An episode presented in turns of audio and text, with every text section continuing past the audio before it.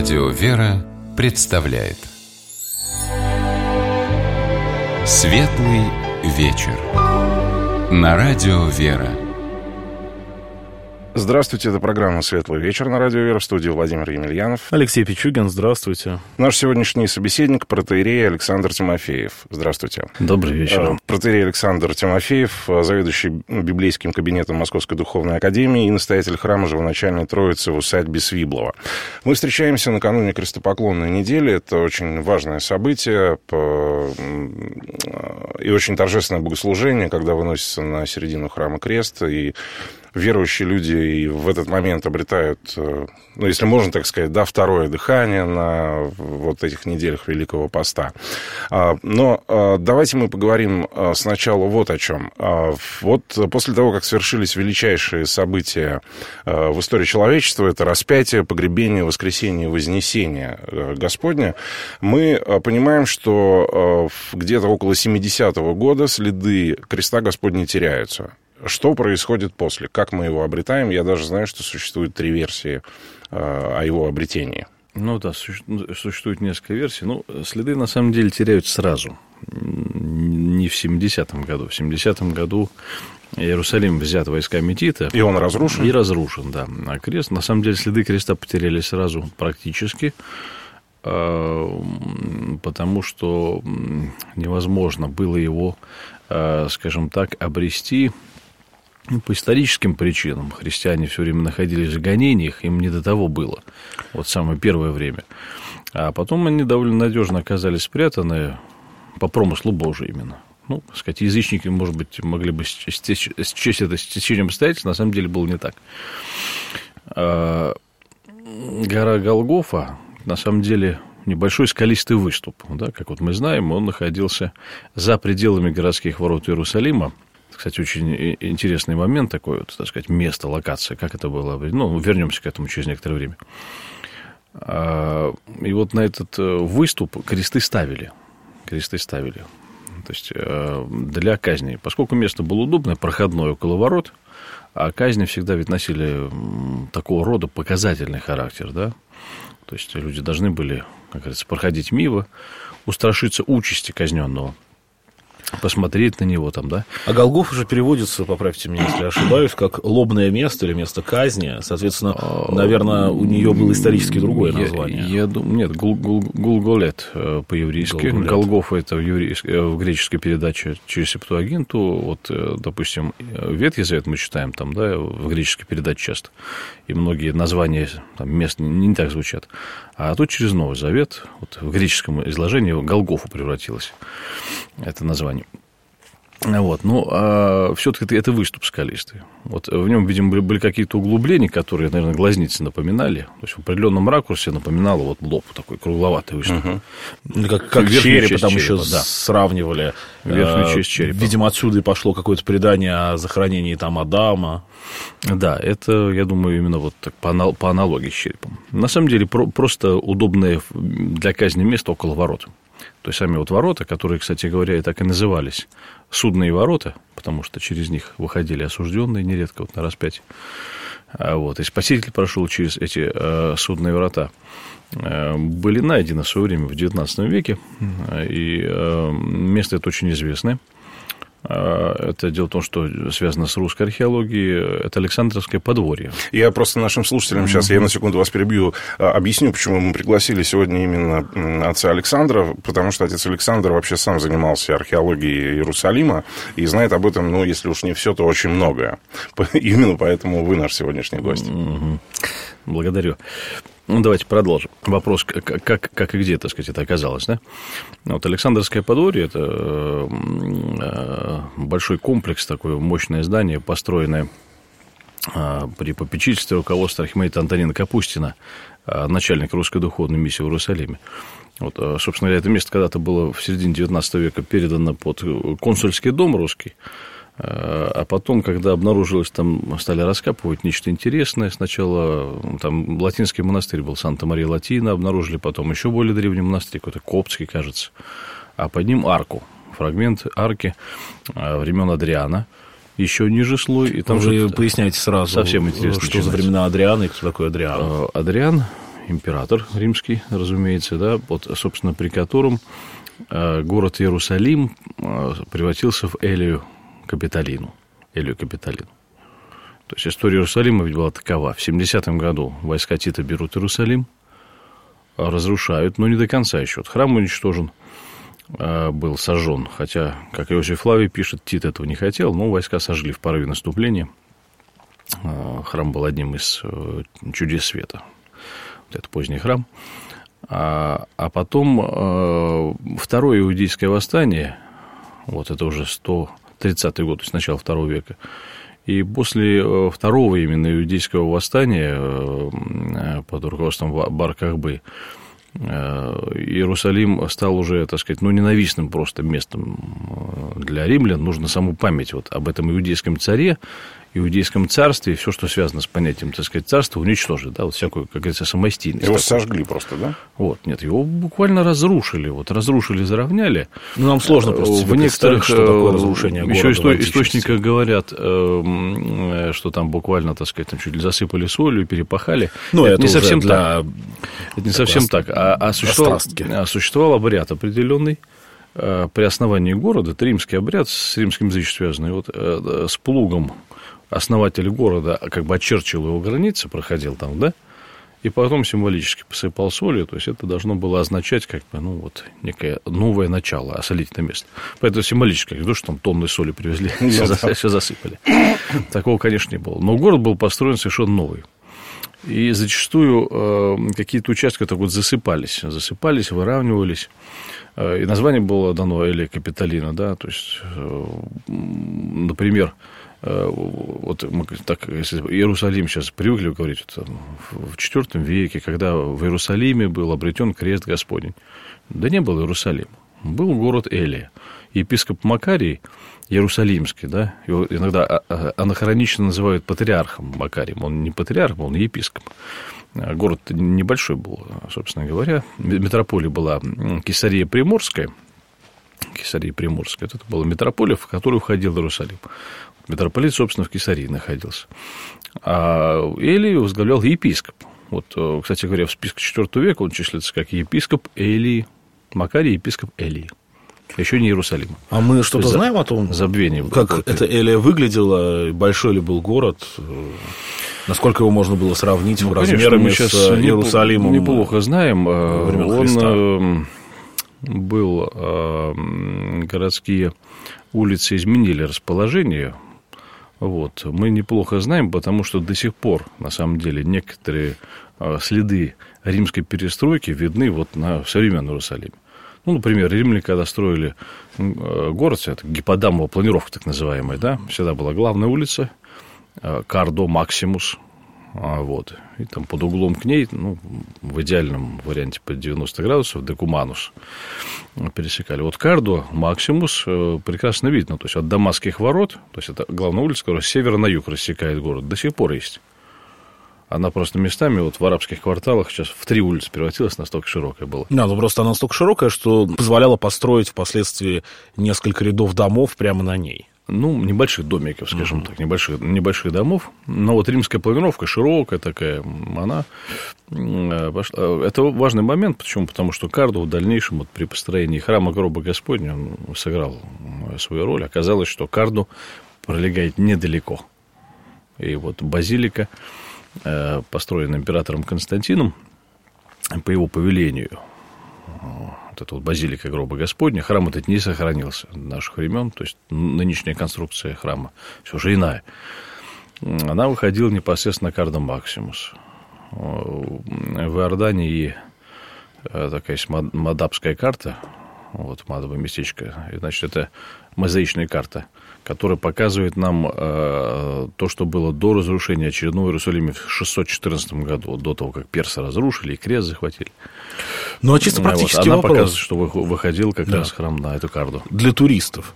А, я не знаю, Володь, ты был в Иерусалиме? Да, я был. Но я прекрасно, ну, даже когда я был там, я прекрасно понимал, что э, тот Иерусалим, по которому я иду, он, он по сути, э, да, своей является тем самым Иерусалимом, но, в общем, все то, что я вижу, это, конечно, не тот Иерусалим. Вот да, вопрос э, именно об времен этом. Христа. Но я, мне кажется, что многие наши слушатели но, знают об этом, но кто не знает, мы тоже должны пояснить, что если вы были на Святой Земле и были в Иерусалиме, или вы собираетесь туда попасть, то то, что вы увидите, это не то, что было при э, жизни Спасителя. Да, вот картинка, которую мы видим в первую очередь, когда приезжаем в Иерусалим, доходим до старого города, стены старого города, заходим внутрь, и у людей, которые туда приезжают с паломническими целями, э, в первую очередь, наверное, у них складывается впечатление, представление какое-то, если они не очень хорошо знакомы с историей, что пространство, ну, пространство это то же самое, что вот эти строения, многие, да, пускай не те домики а, ближневосточные, на этих улицах, вдоль которых мы ходим,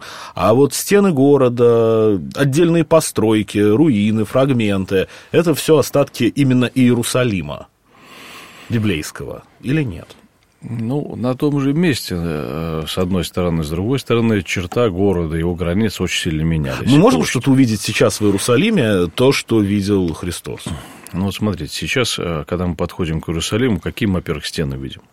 Мы видим стены поздние, вот эти вот зубцы, это султан Сулейман Великолепный, это 16 век, это вообще Турецкая империя, построены по очертаниям города крестоносцев. Угу. И самые древние постройки, вот, э, допустим, городские, городские дома там какие-то, да, так же, как и современное здание храма Гроба Господня. Это постройка крестоносцев. Крестоносцев. Соответственно, это, если речь идет о крестоносцах, то это 12-13 век. Да, еще чуть, чуть раньше. Ну, чуть раньше, это от первых крестовых походов, даже оттуда да, что-то сохранилось. Ну, храм Гроба Господня, он довольно долго восстанавливался. Он, э, собственно, э, практически сразу вот этот вопрос был поставлен, храм э, маленький был, вот великолепная базилика Константина, э, там на самом деле два было храма. Вот пещера, как ее описывает Евсевий Кисарийской жизни Константина. Кстати говоря, вот исторический источник можно почитать. Вот Евсевий Кисарийский, он пишет э, «Пещера гроба Господня, да, и великолепная базилика рядом с ней». А стена плача? Комплекс. А вот стена плача – это платформа, платформа угу. храма. Вот она была видна. Ну, то и, она, вот... и она до сих пор находится на том месте. То есть это такая э, масса каменная, которая там перемещать куда-то не имела смысла. Когда храм был разрушен. Очень важное для иудеев это именно фрагмент все же храма, и он был виден в храмовой, храмовой платформе, да. да, Но да он да. был виден, он оказался очень сильно засыпан. Вот если сейчас прийти к стене плача, на самом деле, там видно, что он сильно откопан. Угу. Вот этот фрагмент. То есть, если посмотреть 19 века литографии какие-то, ну, как в Турецкой империи было, мы с вами увидим там 15 метров, 20 Земли. метров э, наносов, то есть гораздо ниже. Сейчас, конечно, там где-то со стороны еврейского квартала, то есть с юга и с э, востока стены откопали. Там все время как-то идешь вниз, вниз, да, вниз. Да, Почему? Да, да, да. Вот выходишь как раз на Иродианскую улицу. То есть до Иродианской улицы прокопали, то есть ниже Эли Капитолин. А вообще, если мы по улицам города идем, то есть надо понимать, что мы идем по улицам города э, на там 5, 6, иногда и больше метров ниже, 15 метров, то есть выше, выше. чем э, улицы времен Спасителя. Даже вот на карду видно, вот кто пойдет по улице Карда, да, там в одном месте откопано, там раз, там смотришь, там, эта карда римская 4 метра ниже нас. Представляете, когда? То есть колоссальный а, культурный и археологический слой. Светлый вечер. На радио «Вера». Напомним, что протоиерей Александр Тимофеев, заведующий библейским кабинетом Московской Духовной Академии, гость программы «Светлый вечер» на Светлом радио. Продолжаем говорить. Мне кажется, надо еще немного поговорить об историческом Иерусалиме, вернее, о том городе, который мы видим сейчас. А вы занимались археологией, соответственно, вы можете, ну, наверное... Занимаюсь. И занимаетесь археологией. Соответственно, вы можете, наверное, как-то достоверно сказать. Я не очень... Довольно давно был в Иерусалиме, и не очень хорошо помню, в каких частях города что находится. Ну, естественно, не храм гроба Господня, а какие-то такие менее значимые... Нам с вами несказанно повезло, уважаемые слушатели, потому что тут сейчас э, диалог двух историков-археологов. Это очень ну, я интересно. там что историк-археолог? Нет, ну как, да, ты же... Александр, да. Я... Да, Да, ну и ты не, не, не умоляйся. Как, когда-то какой-то mm. диплом получил, да. Дело же не в этом. Дело в том, что а, в некоторых местах просто вскрыт культурный слой и видны а, следы построек. Что это за постройки? Я понимаю, что они все разные. А, я плохо себе представляю культурный слой Иерусалима и его глубину залегания этих построек и к какому веку они относятся. Но я так понимаю, что судя по, ну, судя по тому, что я могу увидеть, это все-таки античность. Э, ну, античность, смотрите, сейчас за последние там, полтора столетия, скажем так, большое количество раскопок, колоссальное количество раскопок в Иерусалиме было предпринято. Поэтому в некоторых местах, конечно, откопали прям до скалы. Ну, я в двух местах видел, поэтому вот опять же, не ну, вот. и помню, Древ, Древнейшая часть Иерусалима – это э, так называемый гор, город Давида, Ир-Давид, угу. по-еврейски, город царя Давида.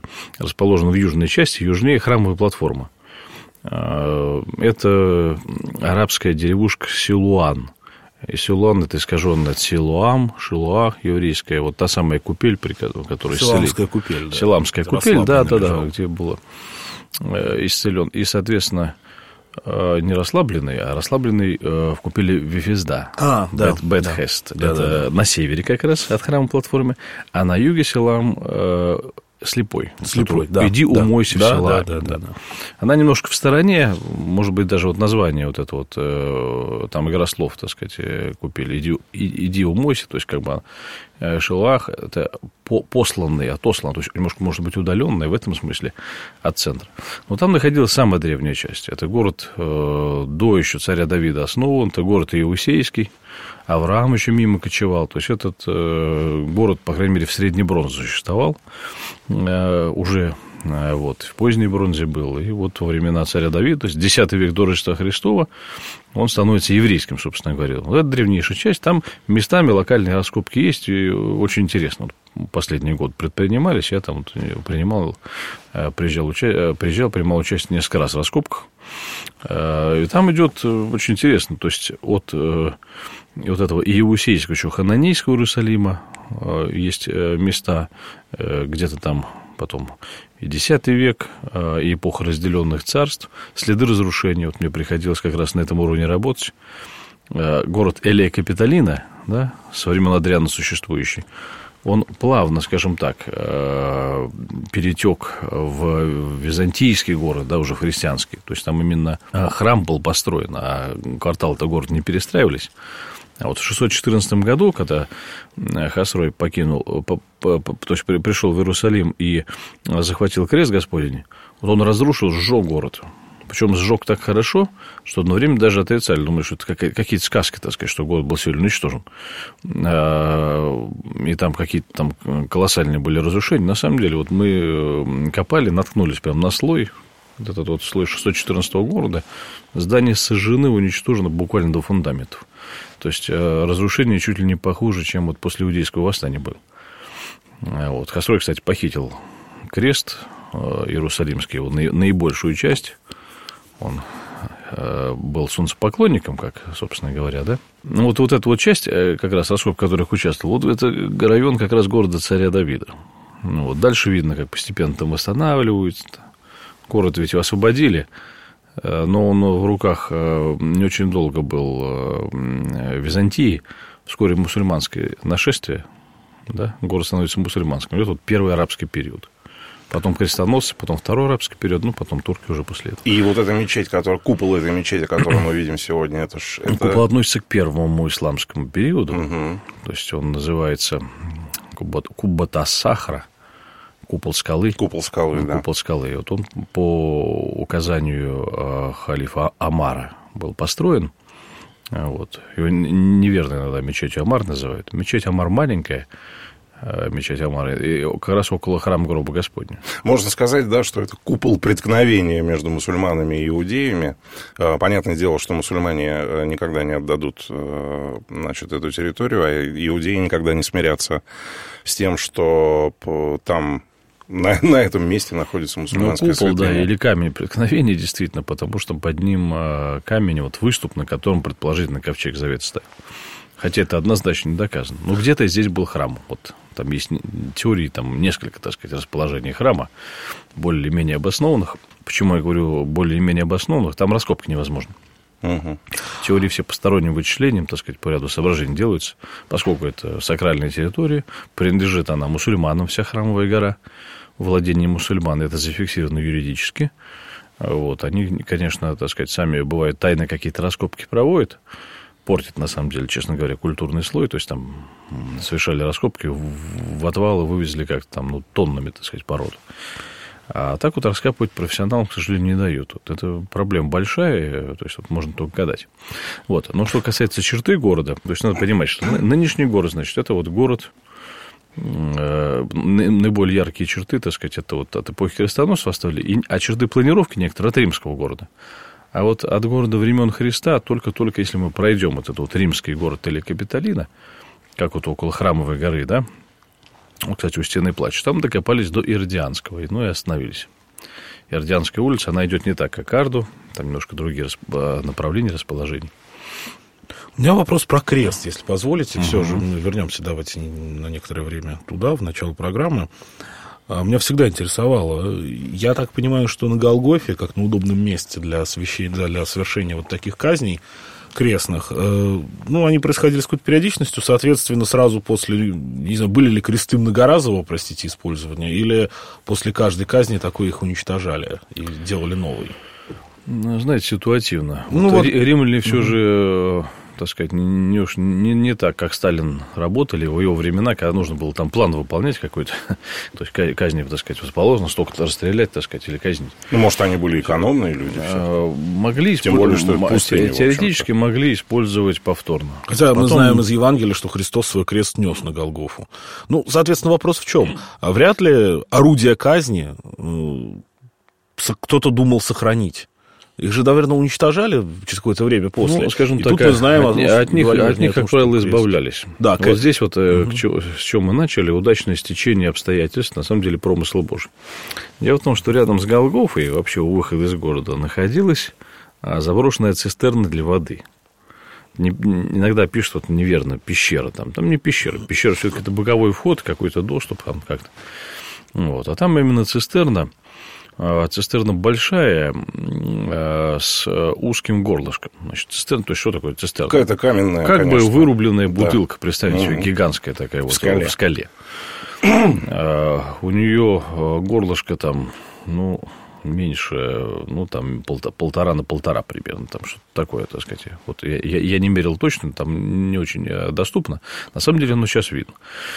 А вот. И вот в эту цистерну, э, треснувшую в какой-то момент из-за землетрясения и переставшую э, использоваться по назначению, да, кресты были сброшены. Значит, глубина хорошо видна. То есть, когда в храм Гроба Господня переходим, вот это место обретения креста, оно находится ниже уровня пола, надо спускаться по ступенькам. Вот мы спускаемся, спускаемся как раз, попадаем на дно этой цистерны. Вот когда э, будете в Иерусалиме и придете к месту обретения креста, вот обратите внимание, можно поднять голову вверх, посмотреть. Э, как раз половинка вот этой вот э, квадратная такая вот, значит, вот квадратное горлышко вот этой вот цистерны сохранилась, половина его. Видимо, mm-hmm. вторая часть по трещине была позже растесана, и тут уже стоит храм э, слева. Э, храмовые конструкции такие, там видно, что еще времена Константина и Лен там перестраивали. А справа э, как раз вот эта цистерна видна. И понимаете, вот в эту цистерну удобно что-нибудь сбросить и забыть. Достать оттуда очень большая морока. Вот прям даже если нужно кого-то распять, было бы повторно, например. Ну, теоретически могли, конечно, любую подходящую балку взять. Ну, проще новую сколотить. Но в данном случае совершенно точно взять проще новую. А там уже что-то провалились, там провалились, там все лежит. И вот кресты туда были позброшены. Их там было минимум три, а может быть, от других распятий иногда бросали. Но, как мы знаем, э, отличить э, можно было только чудесным образом. Э, и его начали возлагать вот при э, вот этих вот событиях обретения креста Господня, да. И здесь мы возвращаемся к этим трем да, версиям. Да, да, да. Значит, что, э, как это, сказать, нам свидетельствуют источники, тут, собственно говоря, христианские, исторические, да, что начали возлагать кресты, эти по очереди, в частности, вот на покойника, который приносили. Вот покойник, когда воскрес... Это вторая версия. Именно вот от этого самого креста, так сказать. Вот как бы некоторое удостоверение было получено, что крест тот самый. То есть крест как выглядел? На самом деле это такой толстый кол, толстый кол, к которому прибивали уже более тонкую планку поперечную, и совсем маленькую дощечку внизу. То есть никто там не старался и не выделывал доску из, из этого Да нет, кола. конечно, мне кажется. Нет, она, так сказать, я думаю, что... Довольно грубая, довольно, грубая, довольно грубая, да, так сказать, и при, при, примитивная. Вот. Ну и сверху вот эта вот табличка, которую, в общем-то, как правило, не ставили на другие кресты, так сказать, вот, ну, по крайней мере, разбойники, так сказать, они не требовали подписи, там, ну, казнили, казнили кого-то. В принципе, и так все были э, свидетелями каких-то преступлений. То есть, как правило, такая публичная казнь была связана с публичным человеком все-таки, который был известен или что преступление было известно. А, вот. А, и вот это вот э, такой момент, что по-другому ты не отличишь. Потому что э, в описании сохранилось, что табличка там была, да? табличка отбита, она лежала в стороне, поэтому определить по табличке было невозможно. К этому он кресту относится, то есть к этой балке вот основной. Или как какой-то другой. А фрагмент э, я видел, он сейчас э, сохранился потом, позже, как, как, как, как и большинство всех э, святынь, вот в эпоху крестовых походов все это из, из Иерусалима и из Константинополя перекочевало в Западную Европу и, как сказать, по пооседало, что в Германии, что в Италии. Ну, там еще большие сложности с святынями, которые крестоносцы привозили, потому что потом дубликаты этих святынь по всему миру находились.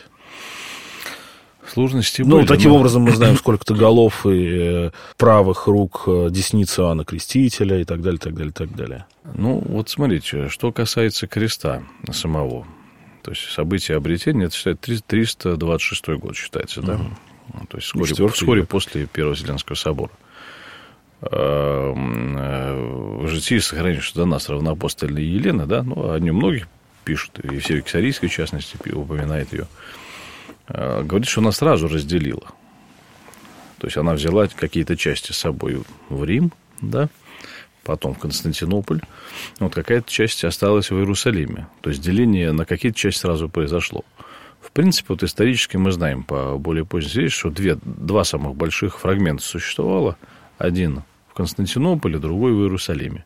Вот Хасрой в 614 году похитил именно Иерусалимский – Иерусалимскую часть. Потом Ираклий у него отбил там, да? Давайте продолжим через минуту наш разговор. У нас маленький перерыв. Напомню, что протоиерей Александр Тимофеев, заведующий библейским кабинетом Московской Духовной Академии, вместе с нами здесь, в студии Светлого Радио, также я, Алексей Пичугин. И я, Владимир Емельянов, и мы вернемся через минуту.